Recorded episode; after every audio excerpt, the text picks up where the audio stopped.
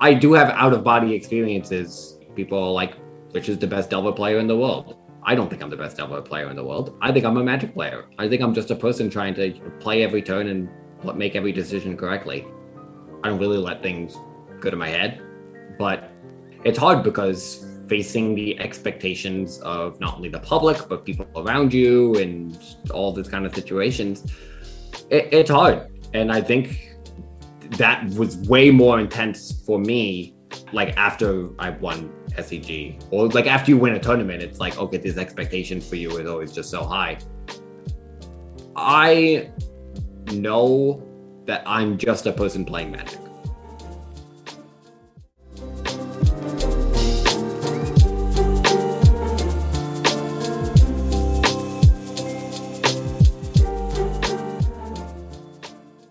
Hello, hello, hello, and welcome to Humans of Magic, the show that gets up deep and personal with your favorite Magic the Gathering personalities. I'm your host, James Hsu. You are listening to episode 102 with Rich Cali. Rich Cali is a legacy format enthusiast and writer for Channel Fireball. This is one that I've really enjoyed recording for two fundamental reasons. Number one, this is a mindset episode. This is Rich talking about the ups and downs of actually winning magic events and what happens when you do.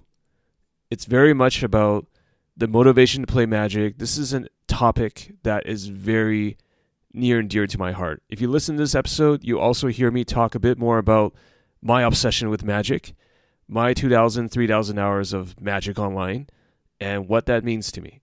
So, number one, that's very important because it's a mindset episode. I got into how Rich thinks as a very high level competitive magic player. Number two, love this episode because Rich and I actually have a relationship. I asked him to coach me when I played the legacy format. When I started playing Magic competitively in 2008, I jumped into legacy. Have not let go a little bit less these days since I'm doing this podcast, but legacy is very near and dear to my heart. So we don't exactly talk about the strategy stuff so much because it is a mindset episode, but I love doing legacy episodes, man. I love talking to legacy players. There's some amazingly talented people in this format. They don't get all the exposure that they deserve. And so I'm really glad to share this episode with you of me having a conversation with Rich Cali. Simply one of the best.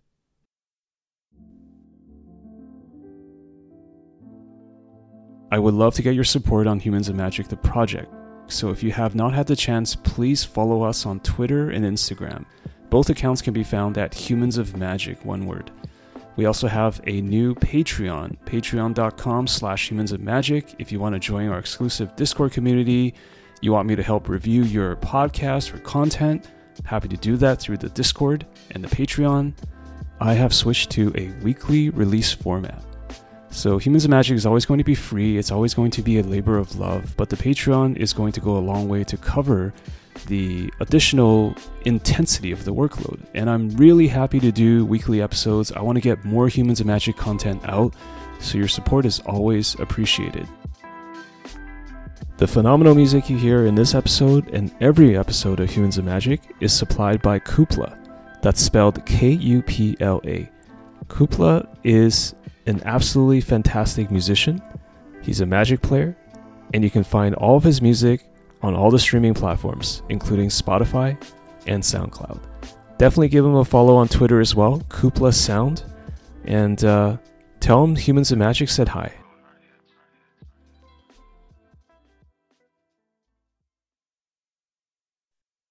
Today on Humans of Magic, I am here with legacy player extraordinaire, Rich Cali. Rich, how are you doing today, sir? I am wonderful. I'm feeling good. Uh, I'm, I'm happy, and I'm, there's really not much more else to say, which is really nice. That's great. So I promised you before the recording that we were not going to talk too much about Magic or about the legacy format, but I thought that for people who are not so familiar with your work, I could start off with a story and then a question. Is that okay? Sure, fire away. All right. So I guess the story is that we've actually interacted before through Magic. You are quite a well known legacy player, especially with the Delver archetype. And I'm just saying this because I actually asked you to coach me one time. And the coaching session went really well. I basically asked you to help guide me through playing the Delver deck because I was kind of in a rut. I was could be playing better and things like that. And you really helped me. And we played what on Magic Online is called a league. So for those of you who don't know what a league is, it's like you play five rounds with a deck and it's very low stakes because I guess it's basically like a $10 buy-in. You know, for someone like Rich, like you you basically got infinite. You, you can just keep playing that. Uh, for me, I had to spend like 10 tickets and play it. And what struck me most from that session together with you was that there were times in the match or matches where I felt like it was unwinnable. But you had this sort of, as a coach, you had this indomitable will where you always thought through what can I do to win this game or this match? And it went from like a match where I could have easily gone like 2 3 to like 3 2 or 4 1. I don't remember. But that was the thing that most struck me even today about that was just like your strong mindset when it comes to playing the game and always trying to think about how I can come out of this situation, even when it's the odds are against you. So, first question is where do you think you get that mindset and that kind of willpower? Is it nature versus nurture? Is it just home through the years, or like where do you think you get that from? Well, nature versus nurture. I mean, that maybe that'll come up a little bit later because that's a really interesting conversation. Because I'm adopted, so there, was there's actually a lot to say about that. Um, mm-hmm. I think that mindset. I really have always just practiced being positive and never trying to sacrifice any percentage points in that way. You know, you really have to when you're you're in a dire situation, it doesn't really matter how dire it is. If you want to win, you have to think about what's going to go right if you win. And um, I think there's it's it's hard to get to that place because it's really uh it's i mean upsetting is not exactly the word i'm getting at but it's really disheartening when you're just like oh man this is this is such a bad situation you know uh, things haven't gone well i got unlucky three turns in a row but the truth is if there's a chance you really have to take that chance and uh, I think in ma- magic, I mean, this applies to life too. I mean, so many lessons in magic apply to life, but it's not really worth focusing on what could have gone well or how we got to the situation.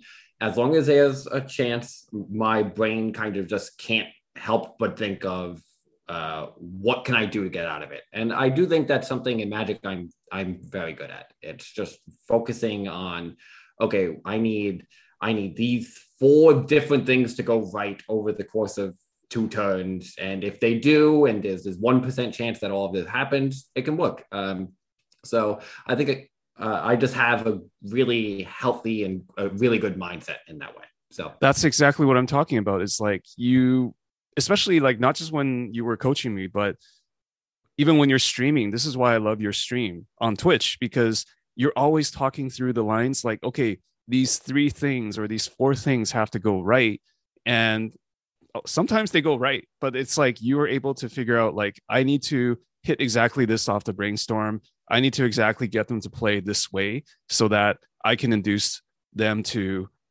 give me an opportunity to come back. And that's just incredible stuff. So i'm just i'm just wondering like did you did you develop that over time or did you is it like did it start for you day one as a magic player? Definitely not day one. I, I think it's hard to pinpoint exactly where that developed. I think I think I've always I have always been good at picturing the future in that way where you have to think about it's not just what's going on right now it's how many steps ahead can you plan and uh, along with that and i think well actually maybe not along with that this is kind of a, a an aside that maybe ties into it um you know these i don't really losing a game of magic it's kind of just not a big deal I mean, there were t- times where the stakes are high and, you know, I'm invested and stuff like that. But at the end of it, I'm just playing a game. And at the end of it, the game will be over and there will be more games to be played. And, you know, I think I want to give myself the best chance to win. I want to give myself the best chance to do that. But at the same time, it's, I can kind of emotionally detach in that way and say, okay, you know what? This is what needs to go right. And if it doesn't, it doesn't. And I'll just pick up my cards and we'll just move on. So I think it, it's really hard to figure out exactly where I developed the ability to kind of, um, against all odds, make sure I'm going to take the best line in order to, to get out of the situation. Um, but I think I think it just happened gradually over time. It's it's really yeah, I, I, I honestly don't know. I wish I could give you know a, a concise answer on that. I, I, know like, it's it's it's a it's a tough question because like you know someone asked me like, oh James, how did you become so? Uh, I don't know. How did you start jogging, or why do you jog? Uh, you know, three times a week, and it's like right. it's very hard for us as humans to like just be like, that's exactly like on that day, you know, 2009, someone said, James, yeah. you should go running. And that's when I became a runner. Like, that's the kind of like narrative that's really like very uh, superficial yeah. in a way, right? I, I think, you know, now, now that I'm getting a little more time to reflect on it, and this will probably come up throughout the entire podcast, I am. I'm a very passive thinker, so I'll ingest information and then I'll just let it simmer for a little bit, and then right. I'll have a more complete thought. I kind of think and, and process yeah. a little bit more slowly yeah. in that way. Um, I think one of the things about me and my nature is that I'm not I'm not a contrarian necessarily. I actually don't think I'm much of a contrarian at all. But when I I'm good at learning from situations and good from le- at learning from other people's situations and I think that's relevant because I can learn the most when I see something that I know I don't want to be like. You know what I mean? mm Like you spend yeah. enough time. So that relates to this. You see enough, you spend enough time in magic yeah. communities and you see, you know, all these players just get so upset when things don't go their way. And, you know, even though they have 5% to win, 2% to win, whatever it is.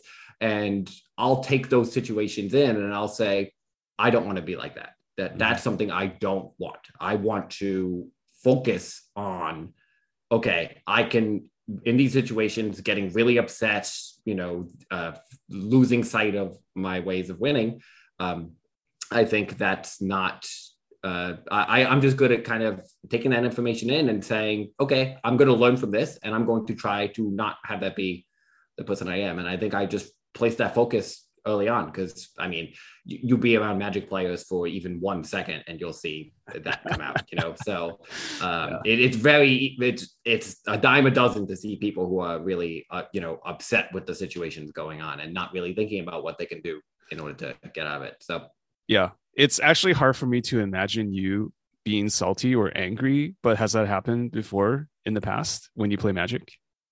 Uh, yeah, so not I haven't I think of myself as not having tilted since like 2015. So it, it okay. is kind of rare, but you know, there is, um, there, there, there, there has been times when, you know, my mindset around the game hasn't been um, as good or healthy as it is now. And, um, you know, I'm as you said, I, am a I'm a very mild mannered person. Even when you know, I don't I never rage. I never really you know uh, flip out or anything like that. Even even at you know some of my worst times, I'm I'm generally pretty uh, relaxed in that way. But um, you know, there there are times I I, I think like I can think of like a specific instance like 2014 2015 where I just went to a 1K and I didn't play around a spell pierce that I could have played around. And it was round one. And I was just so, I was just so distraught with myself. I was like, oh, this is so, this is so stupid. And that whole 1K, I was just so unpleasant to be around, you know. Yeah. But even But my- it wasn't it wasn't like anger or frust or maybe it was frustrated, but not Frustra- it anger. was It was, more like it was like frustration at yourself, right? Yeah, it was frustration at myself, and it was not me like raging. It was just me being kind like pretty unpleasant. It was like, Mm-hmm. okay, I don't really like this. And it- that moment, I you know, I remember talking to my partner, and I I top eighted that event, I top four that event, and ev- everything went fine. But I But you remember that more probably than I remember. I remember that a lot more because that was like, you know, this is just not the way to act. This is not appropriate because it's not, it's not fair to the people around me. It's not fair to, uh, it's not fair to me, honestly. Um, I think that's, I think that's a really important thing where it's just like, you know, uh, I, I, I deserve better than to be really upset at a stupid magic mistake. It's like, it, it doesn't matter. Like Yeah. it's, it, it doesn't affect me. It doesn't affect my life. It's just one mistake and we move on. So, right. Right. um, and again, I think that goes back to what I was saying about learning about uh, how not to be. And I think sometimes I can learn that lesson for myself. Yeah, it's uh it's it's hard to put it in perspective in the moment though right because in the Yeah. moment that's just what you are you're a magic player playing round one or round two of the tournament and you're trying to win the tournament yeah Yeah. I think my, if I had to give myself a superpower, it's that I'm self aware. I am really, I am relentlessly self aware. And I haven't always been relentlessly self aware. Um, and sometimes, you know, I, I would think I'm relentlessly self aware, but really I'm just ruminating and being depressed and stuff like that. But, um, you know, these days it's like I'll take in information about myself, I'll take feedback, I'll. I'll give myself feedback all the time and be like, Mhm. this is how I grow from this situation. Um, Mhm. and I think self awareness is, it's, it to me, it feels like it's the basis of so many positive characteristics because if you can figure out you know if you if you know what you're doing if you know what you're doing wrong if you know the ways that what you've said have hurt people or offended people or any of any wide range of this kind of stuff if you're if you're aware enough to figure it out you know you can kind of grow and learn from that. So i think it i think it's really important and i i do think that's something i'm very good at. Yeah. So just to go back in time maybe slightly changing the topic but still on topic i want to know kind of your magic origin story. Like how did you start playing the game? I know from doing research on you that you are into many things. We'll get into that later i'm sure. But for magic how did you get into this particular game? I remember the first time I played Magic was 2003. Um, I, w- I was a young, a wee lad. okay that was like almost 20 years ago. Yeah. Yeah, yeah. Um, and I think I was in eighth grade, seventh grade, whatever it was. And it just, I went to a local comic store, um, uh, and I just saw magic cards and was like, I'm just gonna buy these. I'm I'm like 12, 13, and this this looks cool. Mhm. Um, and I I had to go through a period where my because this was so I, I don't know how uh, familiar you are with certain aspects of magic lore, but this was kind of during the period where uh, magic had uh, demonic associations with it. i started playing in revised editions so i, I Okay. definitely remember the Yeah, 90s exactly. and 2000s yeah Yeah, exactly. So this was during that era where magic still had this perception on it of Mhm. oh, there's, there's just like video games are bad for kids like exactly. magic has exactly. Yeah. so i had to make like an impassioned case you know to to my mom uh, that i should play this game because it's not about demons and it's it, it is good actually and all of Mhm. that um so you know I, I i i succeeded eventually. I got a seventh edition starter kit um you know with dawn elemental and a cd rom uh and uh then from there you know, I played a little bit with friends and then I just kind of stopped magic at that point. You know, I, I, it was cool. I don't even remember why I stopped. It was just like not cool for me to do it at that time. And my friends. oh I, I know like there's a social stigma as a kid like Yeah. in playing magic cards for sure yeah yeah, for sure. And then I remember, you know, I go through high school and I enter freshman year of college. And I remember over my winter break, I'm just like, just I don't even know where the thought came from, but I was just like, you know, magic was pretty cool. And then I just kind of started looking into it again and I was again so casual. I remember like buying like a thousand magic cards on eBay for like ten dollars, and it was all crappy Zendikar commons. Yeah. And I, I got pre pre uh, like cheap pre-constructed decks from like 2003 or 2004 like the the they they, they were the uh, I don't even remember what they called them, the expert decks or whatever. Yeah, yeah. know, They had the they had the ratings like expert. Yeah. yeah, yeah, yeah. And I took that to play Magic at uh, just because I was going to college at the time. College had, uh, I, I, it was like a Magic. I, I'm going to say it in quotes. It was like a, a Magic club, but it was just one guy, and I just showed up. And then we played. He obliterated me with his standard vampire deck back then. Mhm. Um, and you know, from there, honestly, I was hooked. It, that that's really all it took. Just Yeah. the, uh, it, the game just enthralled me so much. Just playing the games was so cool, and Yeah. growing and learning about the game and learning how to do better at the game. Um, and that's that's that's how I got back into it. it. It was a little bit of a slow crawl from there, but um, And how'd you go from that to playing tournaments? Um, so I think I started from the fact that this person I was playing with, uh, his name's Jax. I haven't talked to him in 10 years, but Shout out to Jax. um, yeah, shout out to Jax. Um, from playing with him and getting crushed by his standard vampires deck, I was like, I learned about what standard was. He, I remember him being like, "Do you know what a metagame in it is?" And I was like, "I've never heard of the term metagame." And then, you know, I just started getting cards and understanding that there were formats and things like that. So I started just getting into standard, going to local events, um, and then at some point it became pretty clear that um, standard wasn't really sustainable um, to play because you need to get new cards and the Mm. cards the cards back then Rotations. was still yeah the rotations and the cards were still really expensive back then you know this Oh, yeah. when like the best decks were like Baneslayer Angel and Jace mind Sculptor and all that so Mhm. these these cards were really expensive Right. um so I, but I would I would you know get some of those cards and then I'd be like oh you know they're rotating this just doesn't feel very good and then Yeah. You know, it got into standard playing like Caw-Blade and things like that. And then they banned Jace, they banned Soap Mm. Foot Mystic, and it's like, you there know, goes the deck. Yeah. Who this, you know, uh, Yeah. I, I should be doing something else. Um, Uh-huh. So that's that's how I got into Legacy. Um, and I already had a Legacy deck. Um, I had Legacy Goblins without Wastelands and Machado Blitz because they were so expensive at the time. Right. Um, because I remember watching LSV play, you know, on Channel Fireball and uh, being like, man, this this format looks pretty fucking wild. This, this format looks pretty wild. And Yeah. so I built goblins. I had four Stingscourgers because he was playing Reanimator. So I was like, you have to beat, I, Mm-hmm. Right, I right. have to be hyper focused on beating Reanimator, you know. You got to beat that um, one deck. Yeah. yeah, exactly.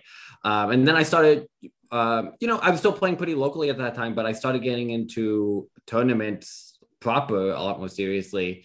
Um, you know, I started dating my partner around that time. We both met playing Magic, and um, we both kind of got into like really into Legacy together. So we kind of just started building decks and getting acquiring the cards, and then being like, you know, let's take this up to the next level. You know, we went to an anime convention back in like 2011 or something, and they were holding a Legacy 1K, and I was like, you know, let's just play. Let's just do this. This, this seems really cool. This is like the next level of this.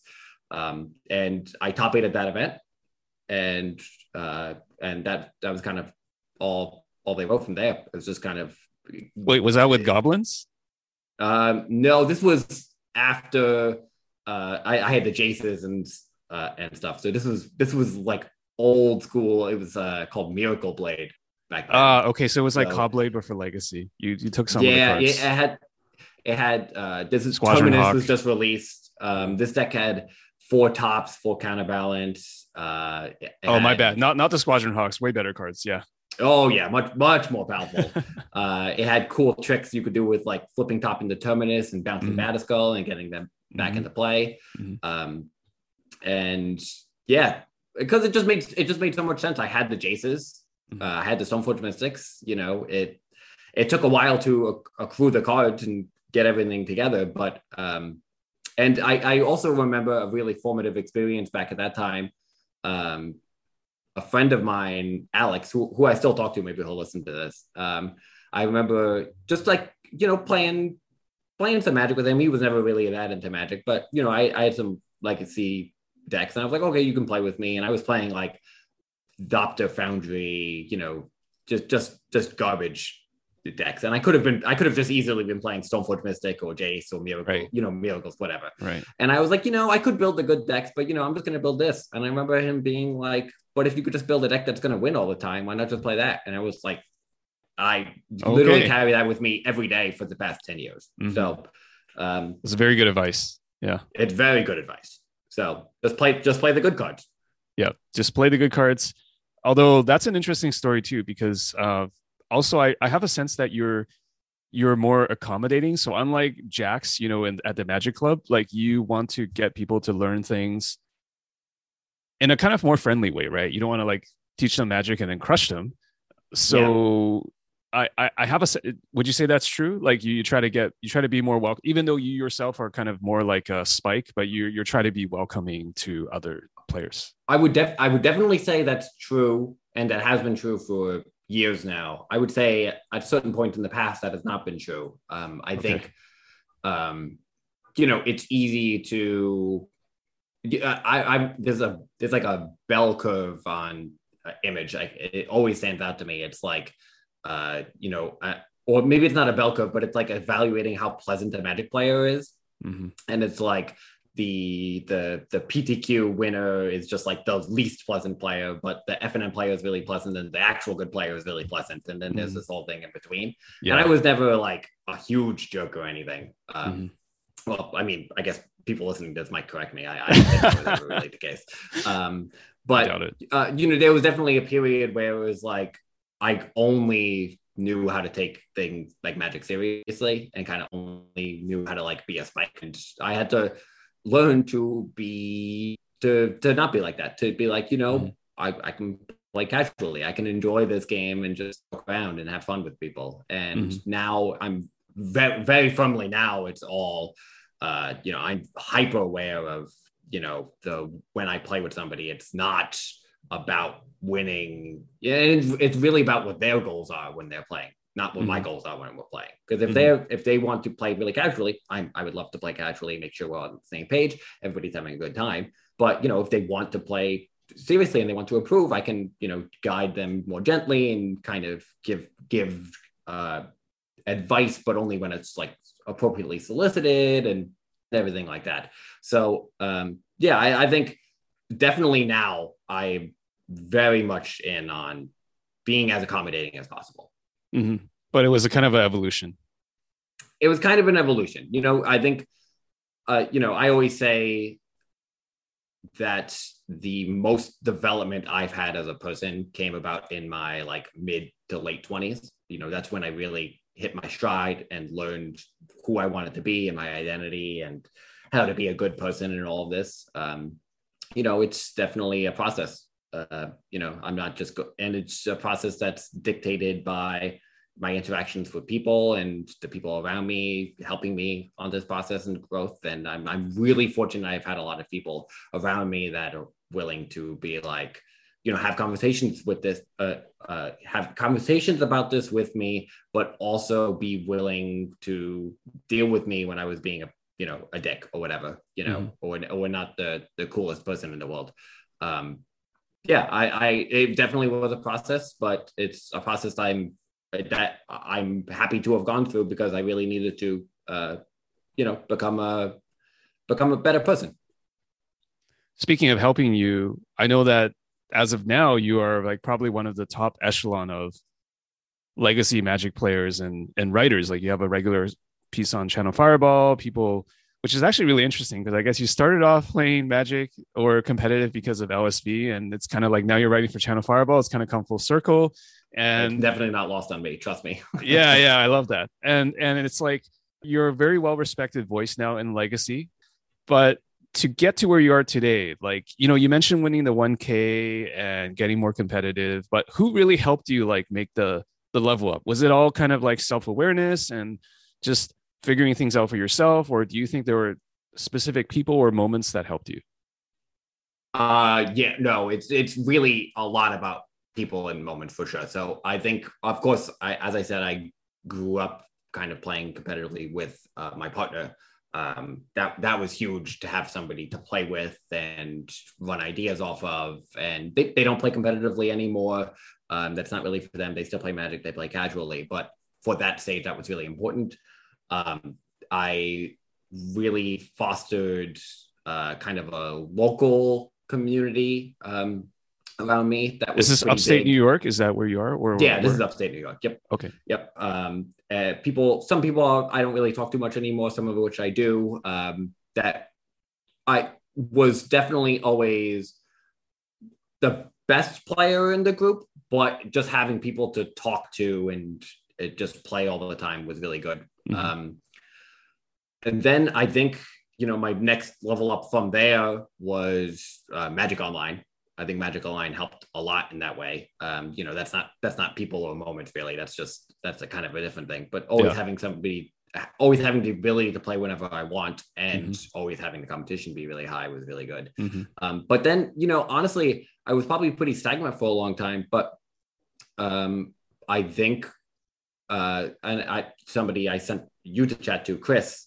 Um, I, I think he's one of the most important players, and he's a good friend of mine too. Um, but in terms of magic playing, he's one of the most important players for my growth because he's incredible at the game and he has a specific way of playing that I really just learned so much from. Um, he's like he he's really known for like one to five aggro, where it's just aggro decks that curve like up up the curve. They play, use all the mana every turn, and just like seeing the way he evaluates and seeing the way he thinks, um, it really just helped me apply it to myself and just uh, learned so much from that. Because one of the problems with being a legacy player is and like exclusively being a legacy player forever. I, I as I said, I basically got into legacy and then that's the only format I played.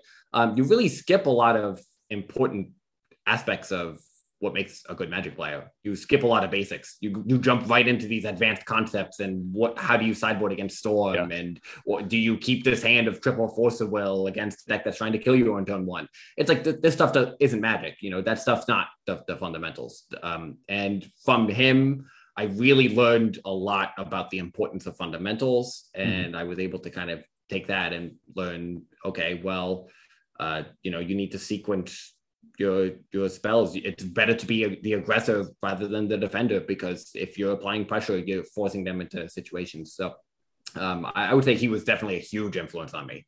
Um, and there were, uh, you know, I think I do ingest a lot of content and information and stuff on my own that that really helped. But um, I would definitely say um, Chris in the later stages of my life was a, a huge part for me leveling up.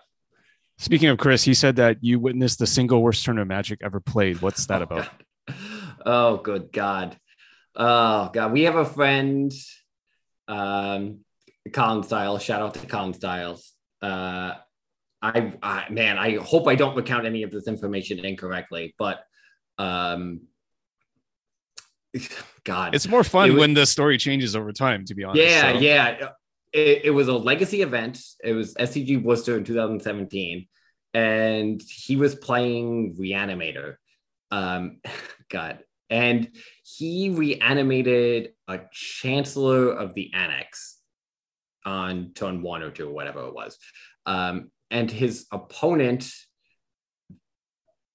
phantasmal imaged the Chancellor of the Annex, mm-hmm.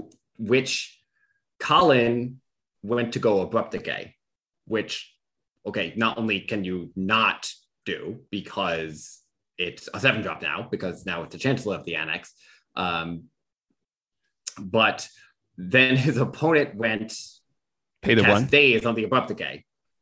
So if you if you were able to target the phantasmal image, it would have been sacrificed right away. But it okay. was a seven drop, so you couldn't abrupt decay it. To which his opponent dazed Uh-huh. Now, no no chancellor triggers have been mentioned in all of this. Okay. And then on top of this, Colin paid for the abrupt decay, Uh-huh. and I, I'm sure there's like a step there I'm missing, but it's just the most. It's just the, was the most heinous thing. It was just the most heinous thing I, I I've ever heard of. usually when people come up to you at the end of a magic event and they're like, "I have to tell you what happened in my round," it's like it probably isn't that big of a deal. You know, it's like some kind of bad. It's deal, probably some bad But- beat. Yeah. yeah, but this was just so over the top. There's no way I could possibly do it justice. Uh, Yeah. It was just such a moment. It was like a uh what what do you call this? Like a collective brain fart, but it wasn't just one, but it was like a whole series of them just setting off Yeah. emotion. Yeah, Yeah. it's like when people are just like processing entirely, entirely on intuition and not like really thinking about it. They're just like, okay, just decision, decision, decision, decision. Mhm. It's just like, okay, this all makes sense. I know how to play Magic. Yeah. Uh, but yeah, it was it was just hilarious. It, it's it's funny, but there's a fine line too, right? Because I've seen you play in some of the coverage stuff, and you have made plays in the past that were more based on intuition. So kind of like the the fine line between doing that because you're just sort of autopiloting maybe with abrupt decays or dazes, but also like just you have to make unconventional plays sometimes, right? So do you remember plays that you've made that were quite notable, maybe in a tournament setting?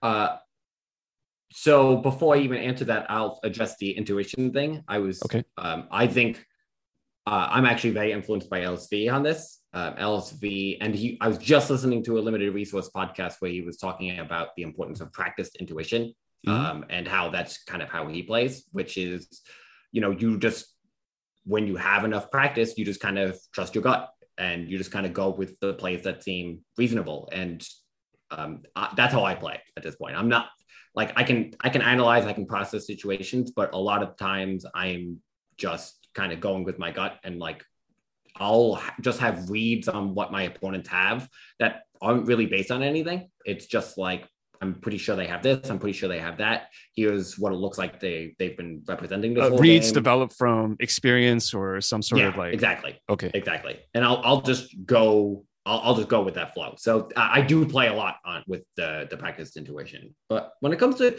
um, non-conventional plays, yeah, there's definitely a few. I think honestly, um, uh, I, you know, it, it's not. It's actually not a play that happened, but uh, I it was it was pretty cool. I kind of wish I wish it did happen. It was in the it was actually in the finals of SCG Syracuse where uh, I'm playing against Black Green Turbo Depths, and I it's game three, and I just successfully vapor snagged a Marit Lage back to David Long's hand, well, and you know, getting rid of it forever.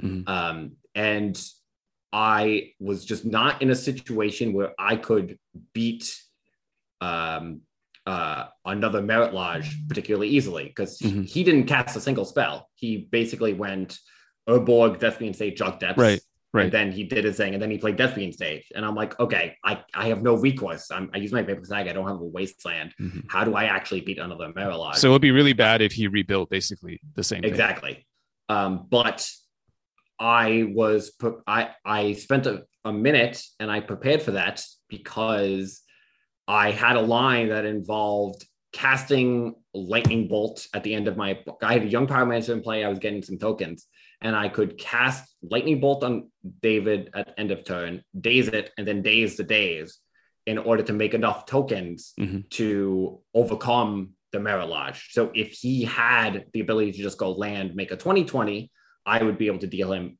exactly lethal with the lightning bolt, enough tokens, he'd block my Mhm. Young Pyromancer and it would kill him. Um, he didn't have anything, and I just killed him with lightning bolt Okay. uh, from there. But I, I always thought that line was really cool. Uh, yeah, and I- it's just that's the like playing to your outs. it's- Yeah. yeah it's that's the kind of thing that's important to keep in mind and and this goes back to what i was just saying with lsv where it's like if you can uh, like have effective practiced intuition and Mm-hmm. effective autopilot um, you actually get to dedicate the brain power to these more complex plays because um, you know i think um, magic games are really won on small edges a lot of times um, I, you know what uh, all the time I, I honestly think almost all my games are win on small edges Mhm. um, Mhm. um, but sometimes I I think a lot of the big plays people can generally get. Um, but there's, there's really small, okay, here's here's a really bizarre line uh, that you can actually take to win. Um, those those are cool to find. Um, it's it's cool to think about those. Absolutely, absolutely. You just realized in that match, or at that point, it was it didn't the stack didn't matter. So dazing your own stuff to go for exactsies was yeah. uh, was the was the line. Yeah, yeah, for sure. Excellent. So, okay, I guess we have to kind of bring this up.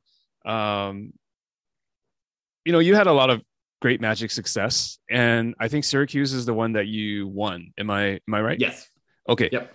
Um, but you know, I think you've been pretty open also about just ups and downs as a magic player, the mental aspects of the game. You've even talked to me about it today.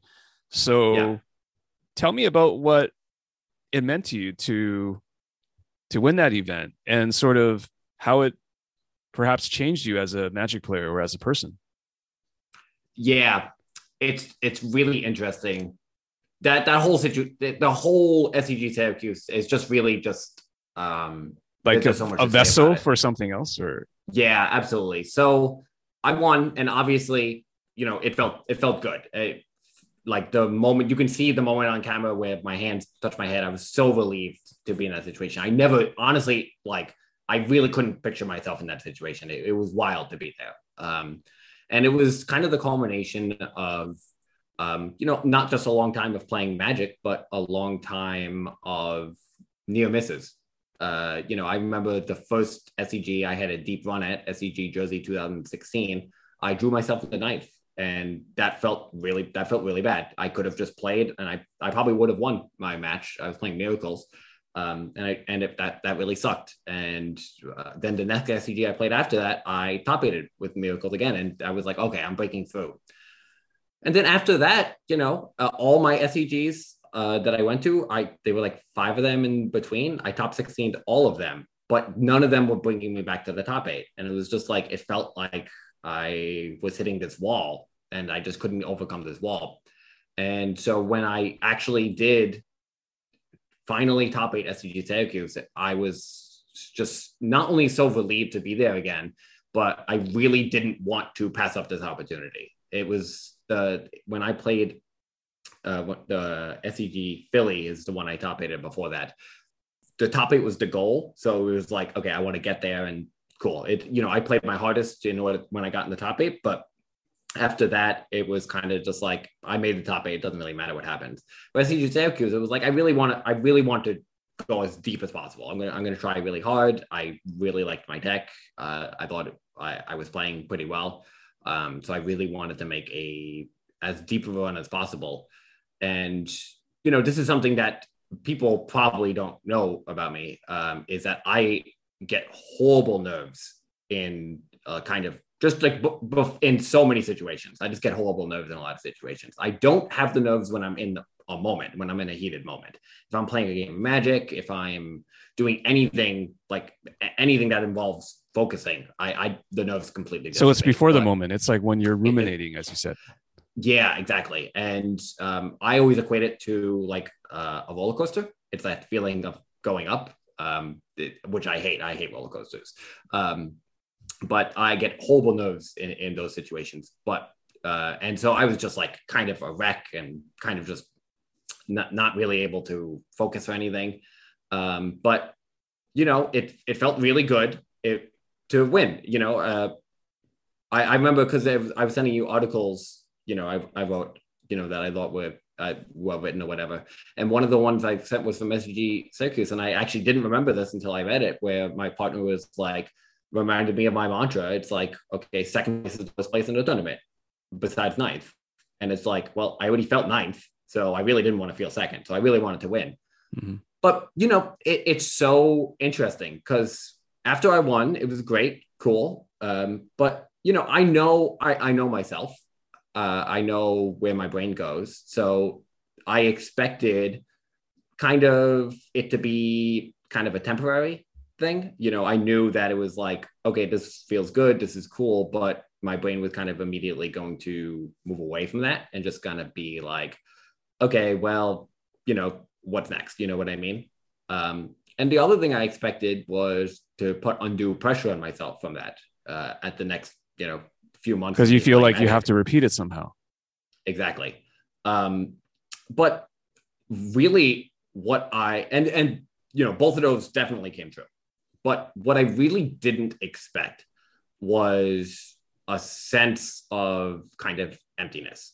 And that's really what I got from it. It was just, it felt like I met a goal that I wanted to achieve. And I didn't know if it was a goal worth achieving at the end of it. Um, it kind of left me in a situation where I felt like I didn't know anything about what I wanted or what was right for me. Um, and that's that's kind of a theme that's that's a big theme in my life for sure. And I've always felt kind of aimless in a lot of ways. Mm-hmm. I, I worked at a job, you know, it was it was a family business, but I really hated my job. Um, I, I, I it was not bringing me any sense of fulfillment at all. It was pretty um, routine. Um, it sounded like. It, yeah, yeah, um, and it felt like it wasn't really using the best of of me of my capabilities. Mm-hmm. Um, I, you know, even up until that point, I I got my master's degree in 2015 in psychology, but uh, it's weird to say, but that also felt pretty aimless uh, because I was just kind of following through the motions. I got my psychology degree in undergrad in 2013, and then I was like, well, what's next? Graduate school. So I just did graduate school. I didn't really have a goal, and I didn't really know what I wanted. And I think, you know, combining the fact that I didn't really like my job, you know, I had a degree that I, I don't regret at all. I learned a lot from that. Um, but magic kind of filled that void in a lot of ways where it was like, okay, well, you know what? Maybe I don't need a fulfilling job. I can just have a really fulfilling hobby I'm good at.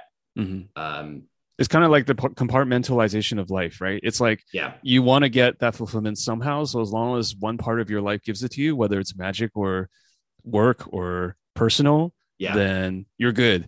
But the moment when that fulfillment is supposed to happen or continue to happen, but it doesn't, that's when you're like, what the fuck, right?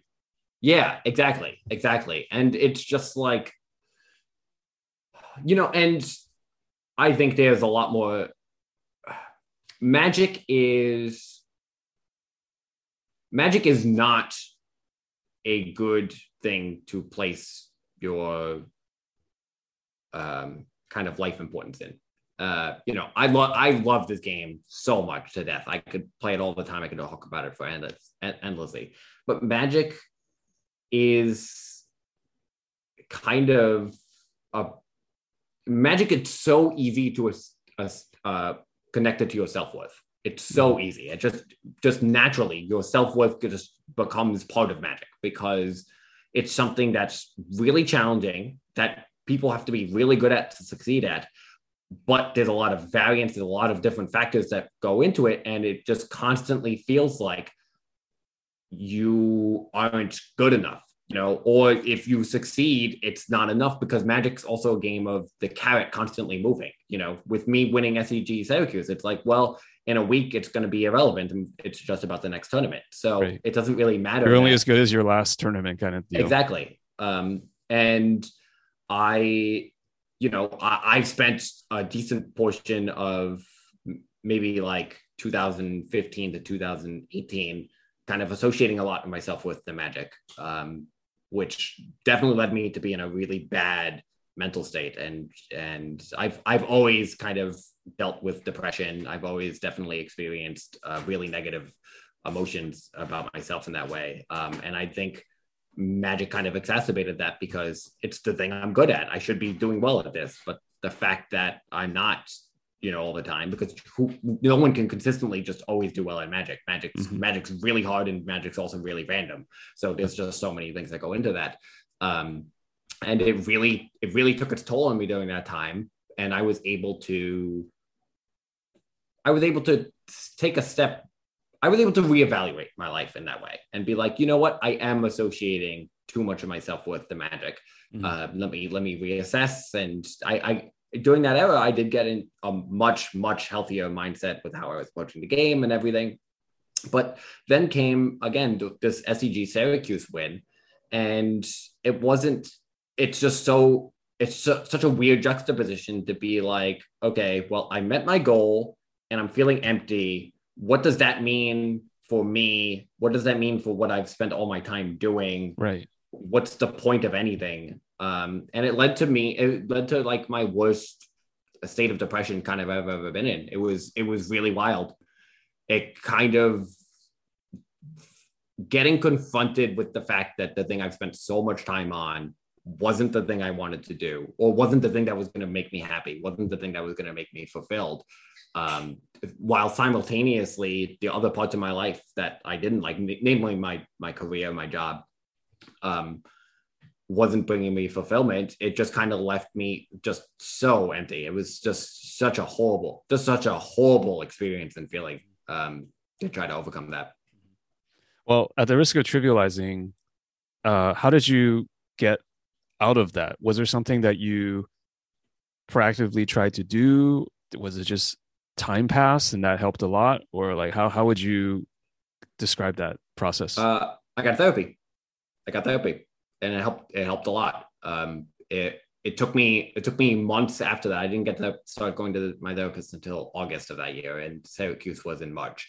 Um, and part of that was part of that was stigma. Despite having a psychology degree and being aware of stigma you know i still experience that because it's like okay i should be dealing with my problems on my own. I should be able to get through it. Um, part of that was bad experiences in high school with therapists where it was like okay this really just didn't work out for me. Um, but you know it was so clear to me that I needed to do it. And more to me, it was so clear to my partner that I, I needed to go to therapy. It was so important. Um, and it's, it really helped me.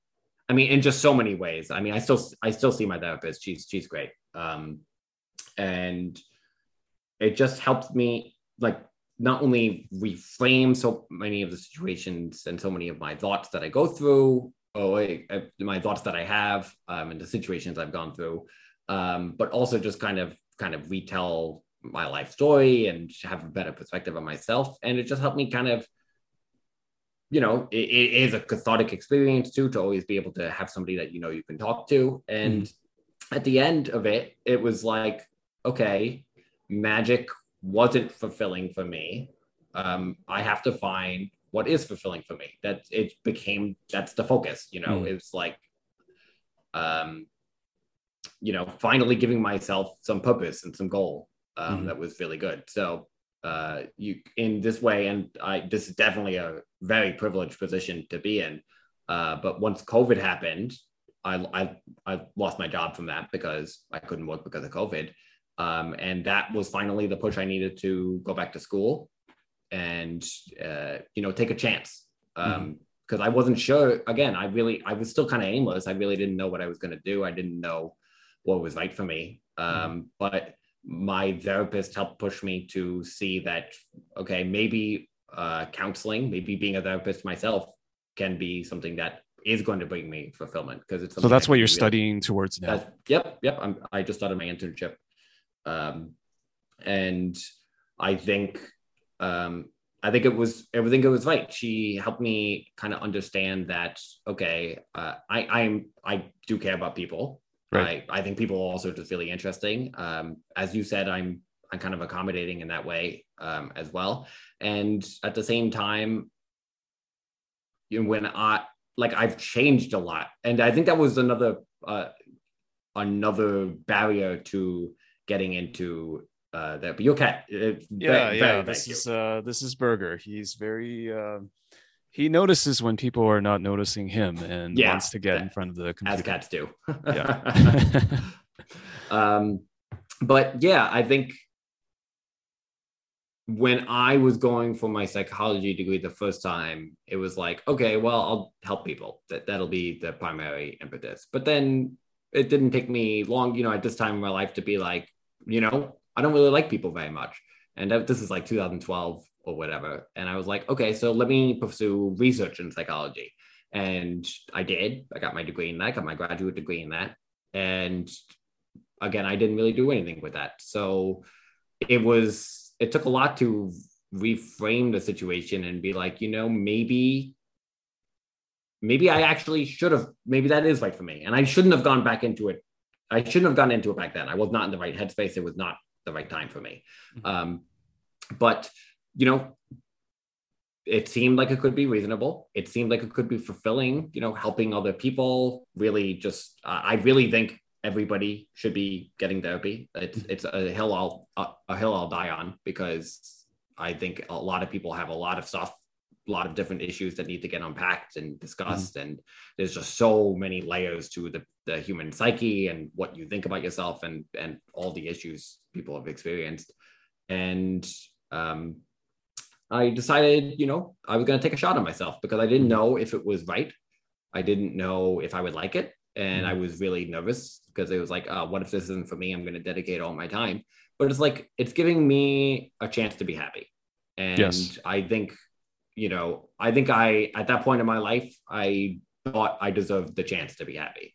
Um, and as I said at the top, I, I am happy. This is kind of like the happiest I've ever been. So it, it worked out very well. So I'm, I'm really pleased about that.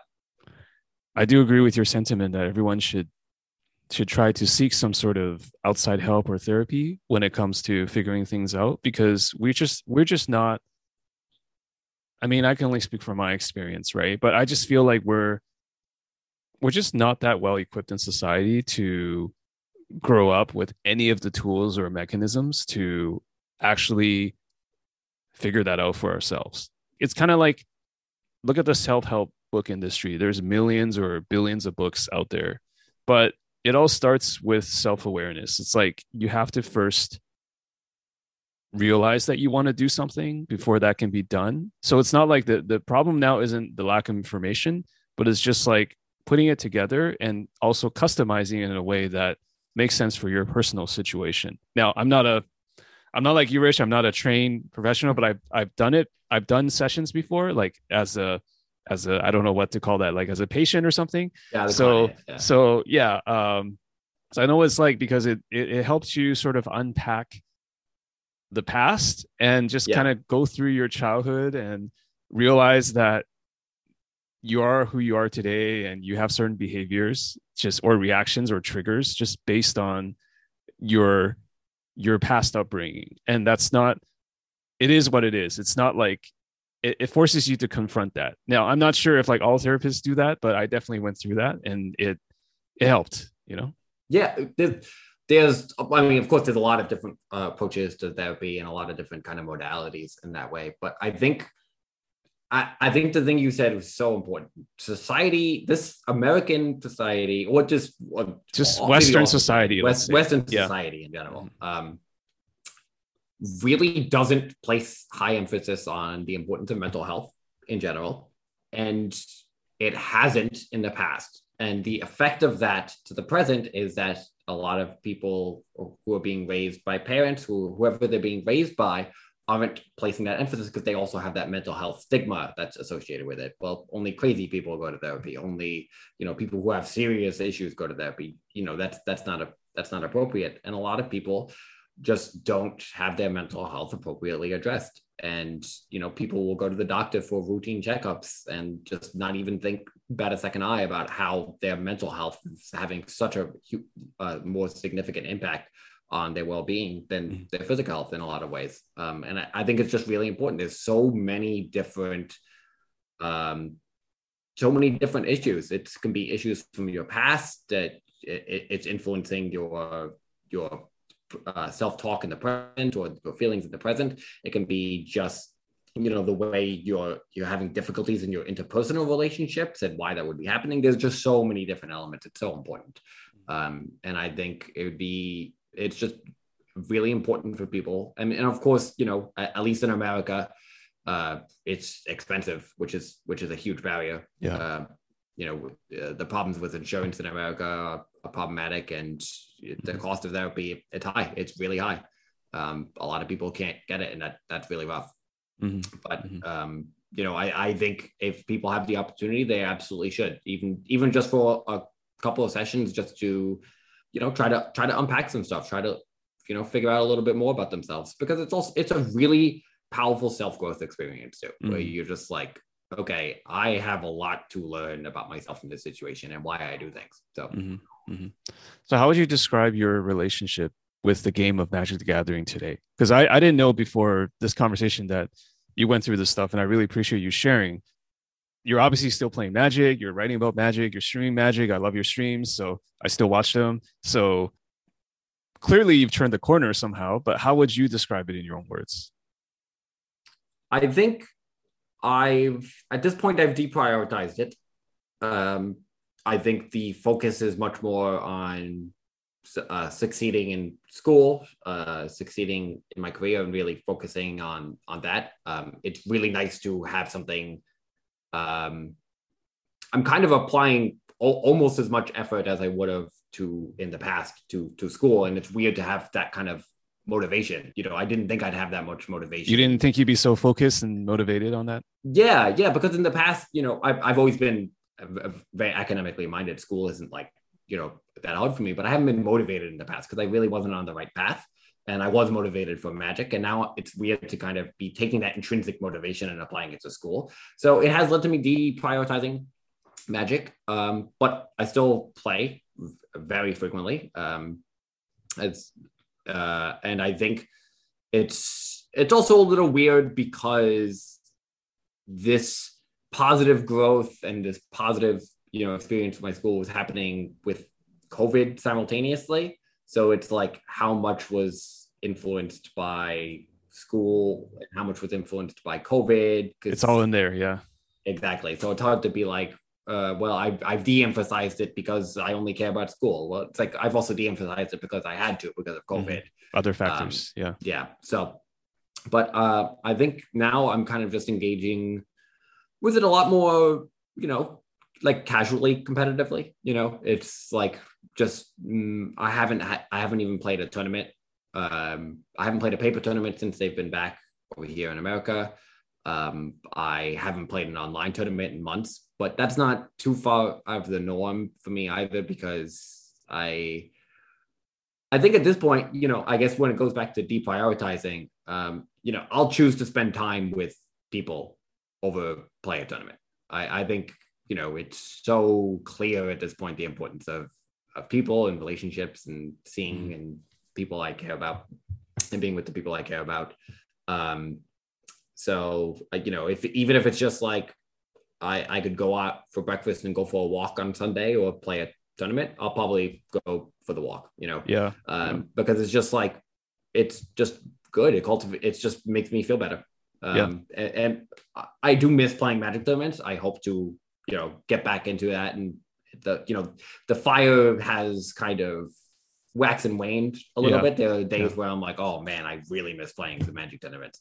But I mean, I'm engaging with it in a really, really good way. And you know, this is all to say, I, at the point of which I won SCG uh, Syracuse, I was engaging with Magic in a really healthy way. It's just like a really interesting, like yeah, it's more like a self-examination after the fact. Exactly. Yeah. Exactly. Yeah. You know, um, uh, because like changing the perspective and I, I, think this was happening before you know like the start of like 2019 before SCG Syracuse the late 2018 um the perspective that you know it's just uh w- winning and losing isn't everything. You know it's like winning is fleeting losing is fleeting. It's all going to kind of come and go as things happen. Um and just like taking losses gracefully and being like I lost. Cool. I'm going to go hang out with my friends. I'm going to go do whatever I'm going to do.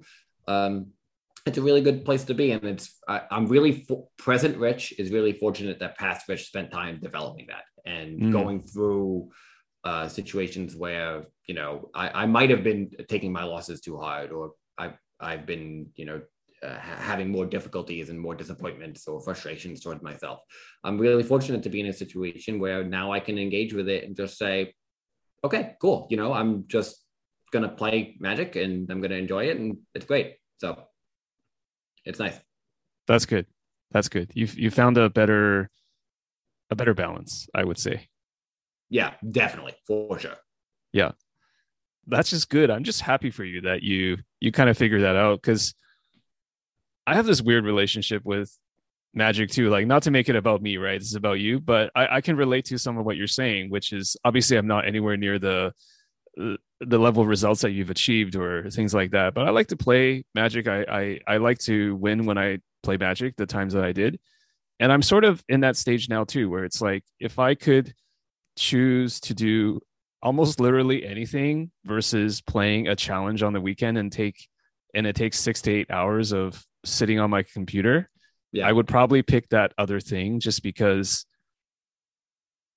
i think i you know i joke about it but i think magic magic in life is about opportunity costs right so mm-hmm. uh I always have this. I always like to joke that you know, if all the Magic players banded together in the world and did non-Magic things, because everybody's so smart and driven, yeah we probably have world peace by now we have we probably would have cured cancer or something yeah. crazy because it, it's just incredible how many great minds are in the game that they figure something out but they choose to apply themselves in playing this card game and i'm not trying to trivialize the card game because i've been there like i was i was super i would i dare say i was addicted to magic online mm. like for the last two three years because that's when i started playing three years ago i was just like right. this is like a dopamine hit like i can play anytime anytime I can fire yeah. up a league. And it's like magic just makes you feel like I can always get better. And that's that's the danger of magic too, is that when you have when you start having that self-awareness, it's like yeah. you see where you misplayed. Because if you didn't have that awareness, you'd be like, fine, right?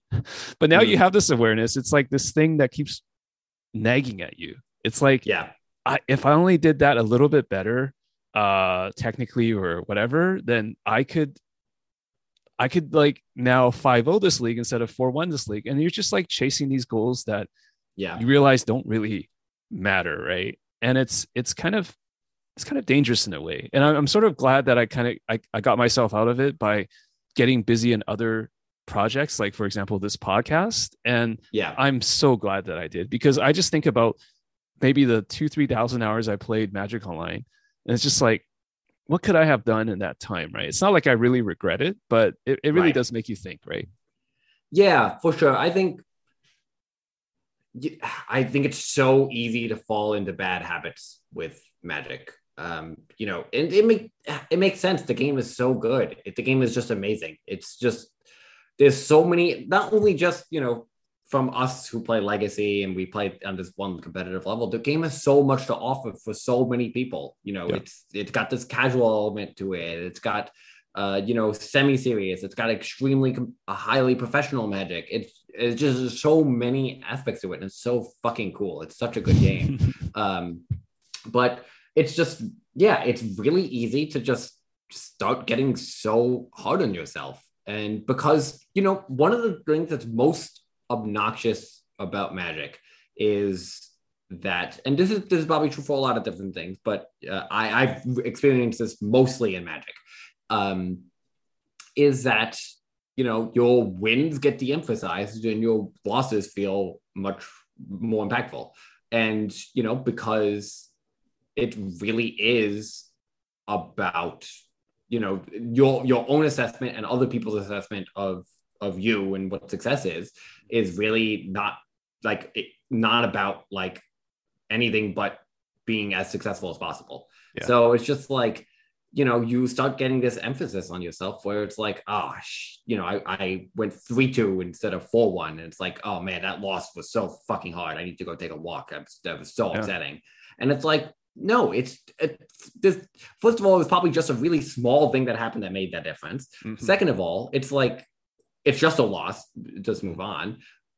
And on top of that, it's like, you know, the, it, the difference between three, two, and four one is not so significant, you know. And uh, uh, this really, my, my frustration. I'm, I'm, probably going to start ranting at some point here, but uh, oh, my frustration do. really. My frustration really comes out when it comes to tournament results, it, because yep. it's so fucking stupid how first place means everything and second place means nothing to the the wider community. Uh-huh. You know, it's like most people just forget about the person who comes in second. Nobody cares. It's like the but gold it, medal thing, right? Like silver exactly. doesn't mean that much. Yeah. Exactly. And it, you know, I, I get where that comes from, but in a game so high in variant in a game that you know reward like should reward consistency people just only care about the person who won and it's just ridiculous people put such an emphasis on results and achievements and accolades and it's like honestly it doesn't matter like it not only does it not matter in the larger scale of things of humanity or whatever. Mhm. But it also doesn't matter in terms of being a Magic player because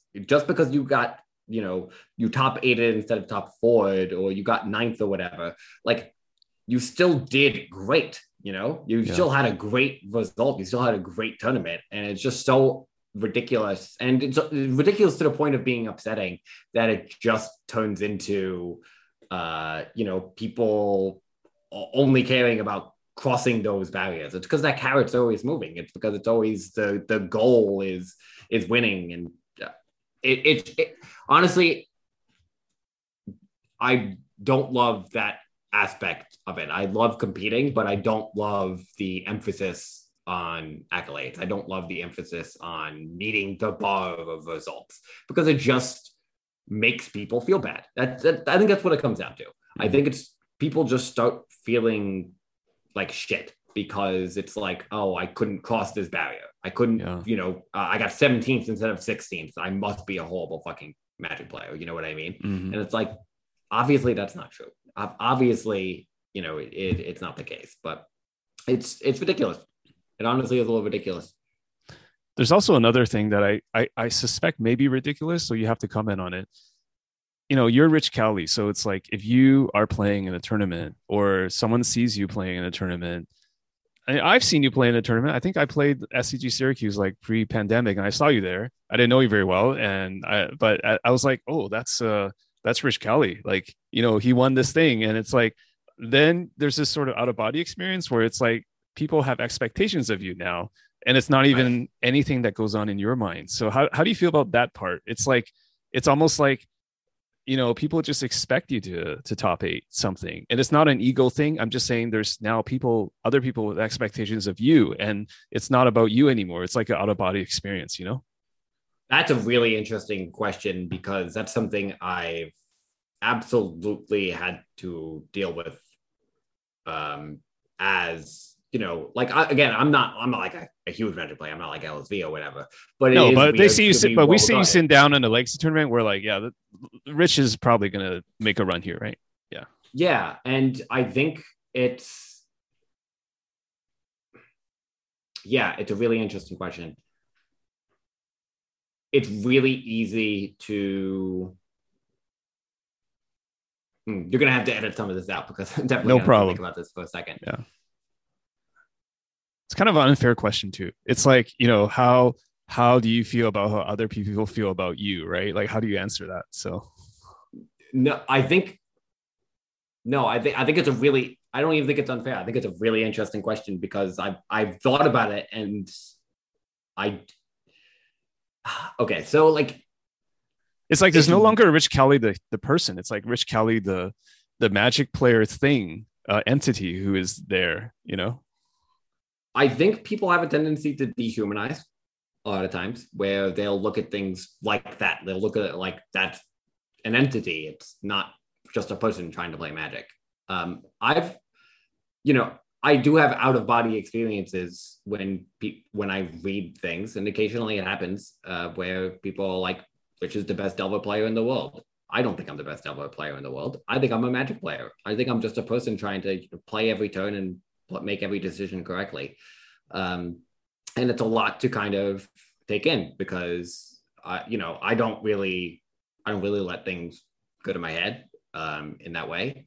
But it's it's hard because facing the expectations of not only the public but people around you and all this kind of situations, it, it's hard. And I think that was way more intense for me like after I won SCG or like after you win a tournament, it's like, okay, this Oh, yeah. expectation for you is always just so high. Yeah. Um, you just kind of have to.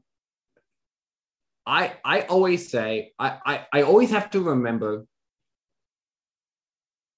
No, it's not even a matter of remembering. I know that I'm just a person playing Magic. At the end of the day, I'm just a person like everybody else who's trying to make my the the correct decisions. And you know, I sometimes I coach people and they're struggling or whatever. And honestly, I play. I feel like every game of Magic I play is close. You know, I even if it's against people, you know, sometimes there's blowouts, you know, I'm, I'm, you know, there's like 5% on either side where it's just the game wasn't close, but there's every game has a ton of decisions you need to make and you need to make so many of them correctly in order for it to go right. And it's so hard for me to view myself as as LeBron James playing basketball exactly. with a bunch of little kids, like you're just so much better exactly. Because it just it just every because every turn against anyone I'm playing, I still feel like there's decisions. I play casual Magic with friends. I'm just doing a draft, and I'm like, this is a really hard choice I'm having on turn mm-hmm. three, and it's like you know, so it's it becomes edges, hard to, little edges, yeah, yeah, yeah. It becomes it, it it's kind of impossible for me to think of that. I used to keep I used to keep stats. Um, I don't do this anymore. I don't keep data on myself, and it was uh, the reason I don't do it anymore is, and I know lots of people do, is because I'd look at them and it'd be like, oh, my 100 match results were like 81% win percentage. That's so good. That doesn't mean anything because I'm going to go into the Magic tournament and I could still just go 0-2 drop. It doesn't matter, you know? Um, so it's like at the end of the day, I'm just trying to play Magic and just trying to be. And um, you know, there's it's it's weird. It's really weird to have people make obscene comments that uh, you know, I, I honestly, it's hard to process myself when people say I'm the best or whatever. Uh, like to, to me, I, I can't really pos- uh, but be honest, like when someone says you're the best legacy player on the planet, like how do you feel for that split second, or maybe the first time you heard that? Um, I mean, it, there's a good feeling for sure. I mean, I can't deny it, it's good. Um, there's also, it's very, very out of body. It's very mm-hmm. weird. Mm-hmm. It's it's extremely odd because to me it's it's not true, but mm-hmm. it you know I I do let myself these days just feel feel good. You know, mm-hmm. I think in the past it'd be like um it'd be like oh i'm just going to be as dismissive as possible and mm-hmm. it's not true or whatever but mm-hmm. and uh, again I, I still don't think it's true but it's it's cool that people think that you know accept the compliment and stay grounded you mean kind of yeah thing. exactly exactly. Okay. Um, you know, it's, uh, yeah, yeah. I, I think that's what it comes down to for sure. Okay. Well, I want to ask you about the uh, the ugly e word, which is entitlement. Like, have there been times when you felt entitled because of past success or other reasons to perhaps win a round, win a match, win a tournament? Um, you sort of touched on it a bit. It's kind of like you know when you win an SCG, maybe you feel maybe not entitled, but you feel like you needed to continue. Actually, I don't want to put words in your mouth. So when when have you felt have you felt entitled as a Magic player before? Uh, it, it this might be unbelievable, but never. Mm-hmm. I've never felt like I deserve to win or I deserve to do this. Okay, that's not in your vocabulary or mindset. No, not at all. Uh, like I've I've met a lot of people who have. Um, it's you're just, you're looking at someone who has felt that in the past. no surprise. Yeah, it's you know it's I can I can see where the trap would be easy to fall into because you do mm-hmm. put a lot of preparation in, you put a lot of time, you know, and you feel like you're you're. Oh yeah, you're 81 percent in your matches against this archetype. So exactly, you know, you just got really lucky that you beat me, right? Exactly, exactly. Um, I think at the end of the day, Magic is so hard and there are so many variables that go into it and there's so many so so much variance. And sometimes you lose and sometimes you lose to people that are aren't good you know it, it happens. And it's like you, i don't deserve to beat uh you know a, a, a little kid at pre-release because you know like because i've been playing for so long and i'm i'm considered good at magic. It's like so sometimes I'm just gonna only draw two lands in my limited deck, and they're gonna draw the you know their bomb, and it's like I, I didn't deserve to win that. It it doesn't. Nobody deserves that. Nobody deserves anything in that way. You know what I mean? Yeah. It's like you know you you gotta just take your experiences and just kind of move on. So I I'm really I I you know I don't know exactly at what point it was like. I, you know, it, I think it goes back, just calls back to the beginning where it's like I've seen people who are entitled, and I've like I don't want to be that, right? I don't want to be that. This this is not me. This is this is this is such a horrible way to be approaching life that if I I, I can't even imagine going down that route. So mm-hmm. great. All right. So, Rich, I'm going to switch gears a little bit. I, I think there's some fun aspects here as well. Uh, all right, let's do it. I want you to tell me about this uh, restaurant called Alo Monkoko. Oh, and I want to I want to tell set this up for me. Like apparently you visited this establishment when you were in Canada for a music yeah. festival. So tell me about that. Oh, uh, yeah, Allô Mon Coco is a it's basically like I guess it's like a diner, it's like a diner chain, I suppose. In I think it's centered in Montreal. There's a lot of them in Montreal. Um, and I went up for as a graduation gift uh, for graduate school. Uh, my partner got me and uh, me, them, and our friend uh, tickets to go to Heavy Montreal, uh, uh, heavy metal festival up there. And we go up and everything's great. And we're going to go get breakfast. And we go to Allô Mon Coco, the place we've never heard about. And it was amazing. It was so good. It was just the perfect breakfast. It was, it's not like at the end of it, it's not like, oh, this was like the, the fanciest breakfast. It was just really good breakfast. Just food. solid though, right? Just solid good breakfast food. We loved it. It was so good. And it's just kind of like a really important um, part of like uh, uh, uh the three of ours friendship. Um, and we went up in again two years after that to a rock uh, uh, festival in Montebello, which is kind of just in the middle of nowhere in Canada. It's mm-hmm. like a it's like a town with a population of like a thousand people and like 200,000 people show up for this festival. So it was like, wow. the festival was, it was neither here nor there, but it was, yeah. it was hectic. But we stayed at some small town kind of outside of that. And we really should have just stayed in Montreal because it was like half an hour. The festival was 30 minutes from Montreal. We stayed 30 right. minutes from the festival in the opposite direction. We drove every day to go get Allô Mon Coco because we were savages. We loved Allô Mon Coco. We really should have just stayed in Montreal. And we went to the same, we went to it the first day. It was great. We went there the second day. The waitress recognized us mm-hmm. and was like, You're back. And we all just like looked at each other and we found a different one for the next day. we went to a different franchise. We were like, We can't deal with this. So, okay. You were recognized, yeah yeah. And we were like this is this is like oh these stupid americans are coming to alamo like what if what, why the fuck are they coming here? So we were, we were way too embarrassed. And, and, tell me about uh, you know so apparently you you went to another Allô Mon Coco but somehow that was more important than actually going to the festival? Was that what it was? No we still went to the festival. Uh we, we just went there in the breakfast for, for okay. breakfast. Okay um, but your your partner tells me that uh you guys ended up being super late to the to the festival the because festival, you had to make that detour. The fest we made it every morning and it was honestly probably better than the festival because okay.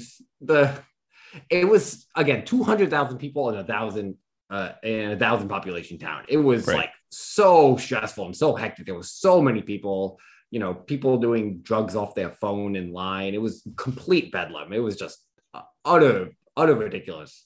Yeah. And you know, even when there's that many people, it's like it's hard to even enjoy the concert because it's like we couldn't move at all and it was like muddy mm. and it was like it was just really stressful. So we were all kind of like burned out on that. But the breakfast was really driving us. So got it. Got it.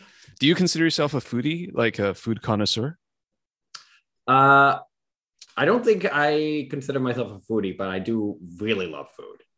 I, okay. I yeah, I got food is amazing.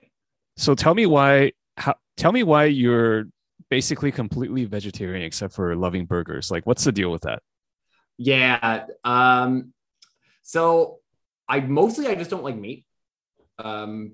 The, the taste of meat just doesn't really do it for me. The texture of meat doesn't really do it for me. Uh, uh-huh. For so for a long time, for most of my adult life, I was just I, I just viewed myself as a vegetarian. So I was like, I don't eat meat. Um, you know, and that I, have had people mistake that for me eating healthy. You know, uh, mm-hmm. I, I eat better. No, it's just I a eat, preference. I, yeah, I eat well now, but you know, in the past it was like a lot of pizza and stuff like that. But um, at some point, it was just kind of like because it was not morally based, um, and it's a little bit more morally based now. You know, it's it's kind of a complicated uh, conversation I have with myself, um, but because it was just based on taste, every now and then I, I dip my toes in meat and I'm like, do I like this? And I had a burger, uh, you know, one day a couple of years ago, I was like, I had a couple of drinks in me and I was like, I'll order the burger. Why not? Um, and I liked it. So I was like, okay. So, you know, it's, it's really funny, you know, it leads to some, some bizarre situations. Uh, I remember I was coming back from uh, Toronto once for a GP and we stop at, um, with Texas barbecue. I, I don't uh, Texas Roadhouse. That's what it's called.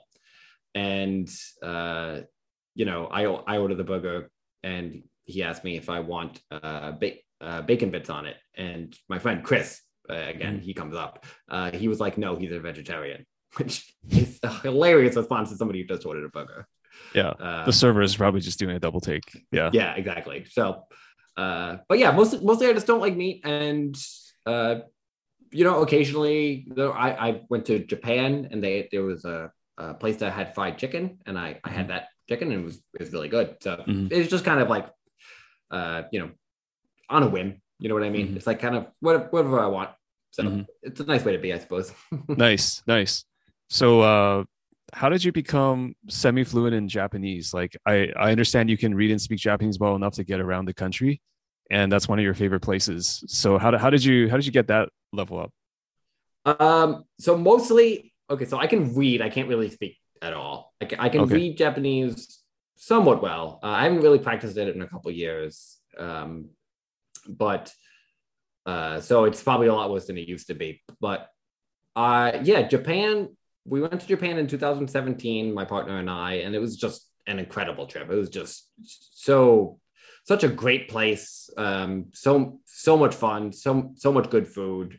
Um, we, we really enjoyed everything about it. And I took Japanese in undergrad, um, but I didn't really retain much of it around that time. But when I went to Japan and I could see, uh, you know, recognizing some of the the hiragana, recognizing some of the characters, and being like, oh, I can I can kind of read this. I kind of remember it. It's a little bit like the magic thing where it's like, oh, I remember this. You know, uh, uh maybe I'll try to get into it a little bit more to to read it. So, and I knew at some point we were going to go to Japan again. So mm-hmm. I kind of took a deep dive, and I was like, okay, let me let me see if I can learn learn Japanese. Um, and the after researching a little bit, I found some some good resources in order to learn mostly mostly how to read it.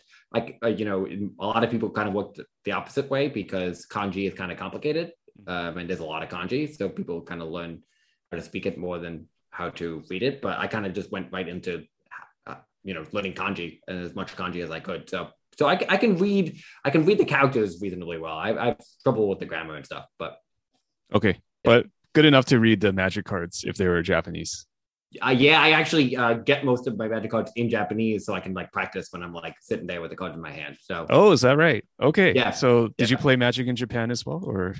Uh, I didn't play in any like events or anything, but my partner and I uh, definitely we did a lot of Rochester drafts with packs. Uh-huh. Uh, which was a lot of fun. You know, we'd get like six packs. Guild of Ravnica was out um, the second time we went, so we did a lot of those and we found some really cheap Kanzanraki packs. We'd have to look up all the cards because it's been like 10 years since we played Kanzanraki. But mm yeah, we, we, definitely played a lot of magic between ourselves in Japan. That was a lot of fun. And That's it was awesome. it was cool. Like in Akihabara, um, they have uh it's like they were like 10, 12 magic shops, like in just a small part of the city, because it's like uh, kind of like their their tech center. It's kind mm of like uh hip uh, young people kind of uh, inhabiting it. So we went to a McDonald's and they had signs that like had like two people playing cards with a big X through it. So, you know, which I thought was like really funny because I guess people go there all the time to play. So it was pretty funny. Yeah. Akihabara is great. Like they have all oh. those uh, used video game and video game console shops as well. It's just yeah. like incredible stuff. It's like just going to a museum. Yeah. It really is. You just and you could just never run out of things to do. Honestly, like it's yeah. it's just so many different experiences really really cool what's your favorite thing about japan um i, I think i'd be uh, disingenuous to say anything other than food the food is just incredible okay um okay i it it was like not only just reasonably priced which i wasn't necessarily expecting but it was just I, I there were zero bad food experiences. Everything was incredible. So Mhm. uh, just unbelievable. Mhm. Okay, completely switching gears once again. Um, I want to know what's the deal with you and Nicolas Cage. I somehow felt like Nicolas Cage was going to come up uh, with the people I was telling you to talk to. Um, I I love Nicolas Cage. I think he's I think he's a he's brilliant. He's just an incredible actor. Over the pandemic, uh, my partner and I and some of our friends would get together and we would have like watch bad Nicolas Cage movies night, and we just do that you know a couple of times when we could get together. Um, and there's just something he just has a, a way about him and of course he's in so many movies and so many of them are so bad but he just has like a really unique way to bring this energy to movies that i can't imagine anybody bringing to the movies and Yeah. then when you he's in a role where he's like uh, in, a good movie he can act the crap out of it but still have this energy that is just unbelievable i saw uh, like he released Pig, I think it was like in 2021, and that movie was just incredible. It was so good, and his acting was so intense and emotional. And all you know, my friends, my friends all hated it. They they expected it to be a crazy Nick Cage movie, and instead it was like this emotional character piece. But I, I just think I just think he he's an incredible actor, and even when he's being kind of Nicolas Cage and being kind of batshit off the walls. It's just also really fun. So it's just Mhm. like this this great tension between great energy, great fun. I love it. Yeah. I mean, Nicolas Cage as is it Castor Troy was like one of the great Yeah. cinematic performances ever, right? Oh yeah, absolutely. What's your what's your Nick Cage top five movies? Um, okay, I think number one. I I've, I actually thought about this recently because I saw the uh, the unbearable weight of Ma- massive talent. I saw it twice in theaters, um, which was really good, and it kind of sparked this question. I mean, my number one is Mandy. Have you seen Mandy? I have not. Mandy is bizarre. It Seems really like I should though. Yeah, it's it's very it's very stylistic it's the movie changes a lot it's really gory it's it's Yeah. really weird but i saw mandy Oh no, I'm a big fan of Nick Cage doing doing weird things or just actors doing weird things. yeah like, i think uh, I, like the Andy Kaufman movie or some of the other things. Yeah. yes i mean adaptation is probably my num- number two uh, you Mhm. know talking about uh charlie kaufman um Oh, sorry. Yeah, Charlie Kaufman. Yeah. yeah Yeah. um uh, adaptation is probably my number two i think that movie is is awesome uh i saw it again recently i was like it's just so meta it's Mhm. it's so bizarre it's just so good and he's playing two roles he's playing himself and his brother who's like the better version of him and then Yeah. I, I i don't want to spoil anything for anyone who hasn't seen it but i highly recommend adaptation to any listeners So meta. um, I think, yeah, I think the unbearable weight of massive talent probably comes in at number three. Um, I think that's that's really meta as well. It's really intense. He did an AMA before the movie came out and Oh. said that Nick, playing Nick Cage in uh, Massive Weight was one of his hardest roles, uh, which is hilarious. Uh-huh. Um, I think Pig is probably number four. Really emotional, really good. Uh-huh. Um, and then number five is kind of a, a weird one, but it's Vampire's Kiss. It's uh, one of his older movies. Uh, it's from it's 1987, 86, but it's the movie he cites as kind of being where he found his like his like Nick Cage-ness, you know, like that energy he's bringing. He really got to explore it. He basically took the role for like thirty thousand dollars, forty thousand dollars. He got paid basically nothing for it. None of his uh, agents wanted him to do the movie. Mhm. Uh, I mean, the the plot's pretty horrible. The the script isn't particularly good, but it's just he just brings this unbelievable, incredible, insane energy to it. Mhm. Um, it's it's ridiculous. It's hilarious. It's over the top. So Mhm. I think that was really good. I think you're a real Nick Cage fan because all of these are more on his arty side. You did not mention Con Air or Face Off and Yeah, well, Wind I mean, Talkers, was it? Was- Yeah, like, yeah. action stuff. Like that's the stuff Oh, that yeah. kind of keeps him employed, I guess. Yeah. National yeah, Treasure. sure. National Treasure. Yeah, exactly. Yeah. Like I think that's kind of the versatility. I feel like Nick Cage is a bit like I think he's a better actor than Keanu, but they have that sort of range. Um Yeah. it's also kind of like also like Sandler because like Sandler can do the comedic stuff, but he also some of my favorite Sandler movies are the dramatic stuff where he he can do that. He can lean into that. if he needs to. And sure. I, I think that versatility is what really defines Nick Cage, right? Or leaving Las Vegas, like, is another is another one, right? Um, Yeah. he can do it all. Yeah, I, I think you sort of sold me on that. You kind of sold me on that. I got to go rewatch some of his movies now, or Yeah, watch I some mean, of some of them. The he gets such a bad rep because he takes so many movies and so many of them are horrible. You know, I- like I'll, I'll say a movie's horrible. I watched one recently, uh, Prisoners of the Ghostland. It came out in like 2020, and it was just, it It's was bad. terrible. It, it was funny because he was in it and he, he still brought that energy. Um, but it was just, it was just a terrible movie. So he, he does take a lot of bad roles, which gives him. yeah, it's kind of like uh, it's kind of like Christopher Walken too. It's like you know he can Yeah. somehow make a movie go from like C plus to a B minus just because he's yeah, in it. definitely. Um, he's got that energy. Uh, but that it's but it, that's actually that's actually I think that's admirable that like Nick Cage will do movies that you feel like he has no business even needing to do because it's kind of like yeah, the magic analogy would be like you know he he he plays out every draft deck like you know sometimes there are some some bad sealed pools or some bad yeah. uh you you got a bad hand or whatever it doesn't go well but he somehow manages to like to to gut it out kind he scrapes together a 2 1. Yeah. yeah yeah yeah yeah yeah Yeah, no, that, that's a really good analogy. I like that a lot. I love it. I love it. I love the cage too. So, um, okay, I got another one here for you. Why do you love penguins?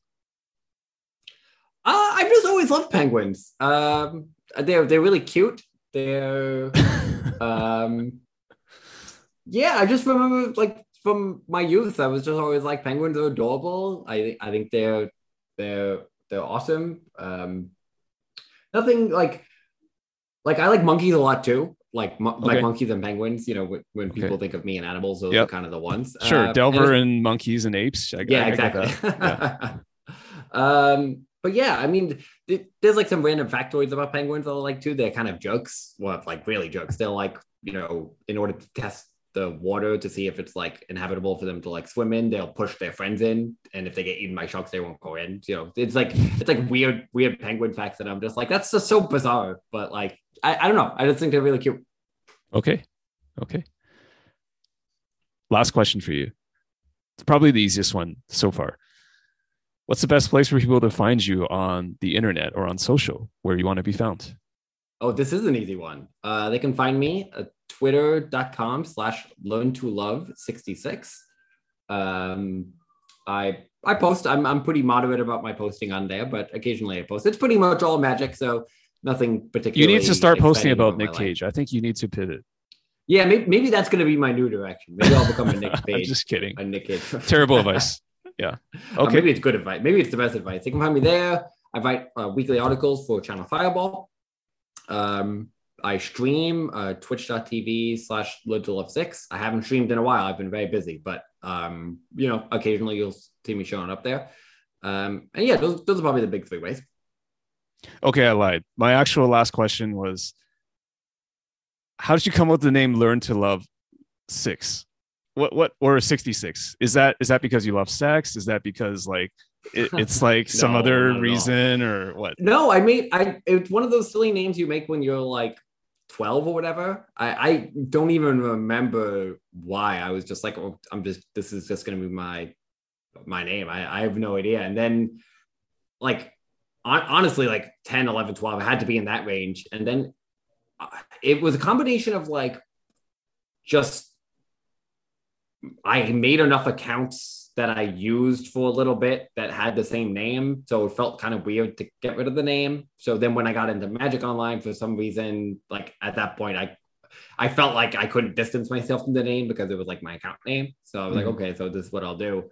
And for a while I was like, oh, this is a little bit, you know, this is like a kind of stupid, weird, dorky name or whatever. But um, you know, it actually didn't take long for me to be like, I'm just gonna own it. You know, I I like the name. Uh, I like. I really sincerely like. Uh, uh, you know, I, I was talking. We were talking about uh, earlier about like people thinking I'm I'm the best and how I uh, how I deal with that. Even you know uh, how I acknowledge that. I really like the idea that it's some stupid name I came up when I was when I was 10 and occasionally I play people in Magic Online and they're like shit it's to Love 6 you know what I mean like it, it's just funny it's this funny experience where it's like this stupid fucking name that like is whatever, and now it's it's bringing fear into you know people who play Magic. So I'll give you a few ideas. Maybe maybe one day people will be facing off against you know Nick Cage Loverboy yeah, exactly. 69 on Magic Online. They'll be just like I'm the fear of God, or maybe uh oh yeah, uh, world's greatest Delver master, God's gift to Magic. No, I'm just kidding. That's awesome. That's awesome. Thank you, Rich, so much for your time, and I hope you have a great rest of the evening where you are. Yeah, thank you so much. Uh, this was this was a blast. This was awesome to be on. Um, yeah, and I hope you have a great rest of your day.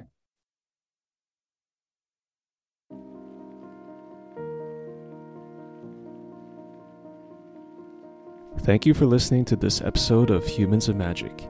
To support the show, visit humansofmagic.com Follow us on Twitter and Instagram at Humans of Magic, and you can also consider supporting us at patreon.com slash humans of magic. Thanks for listening, and we'll see you next time.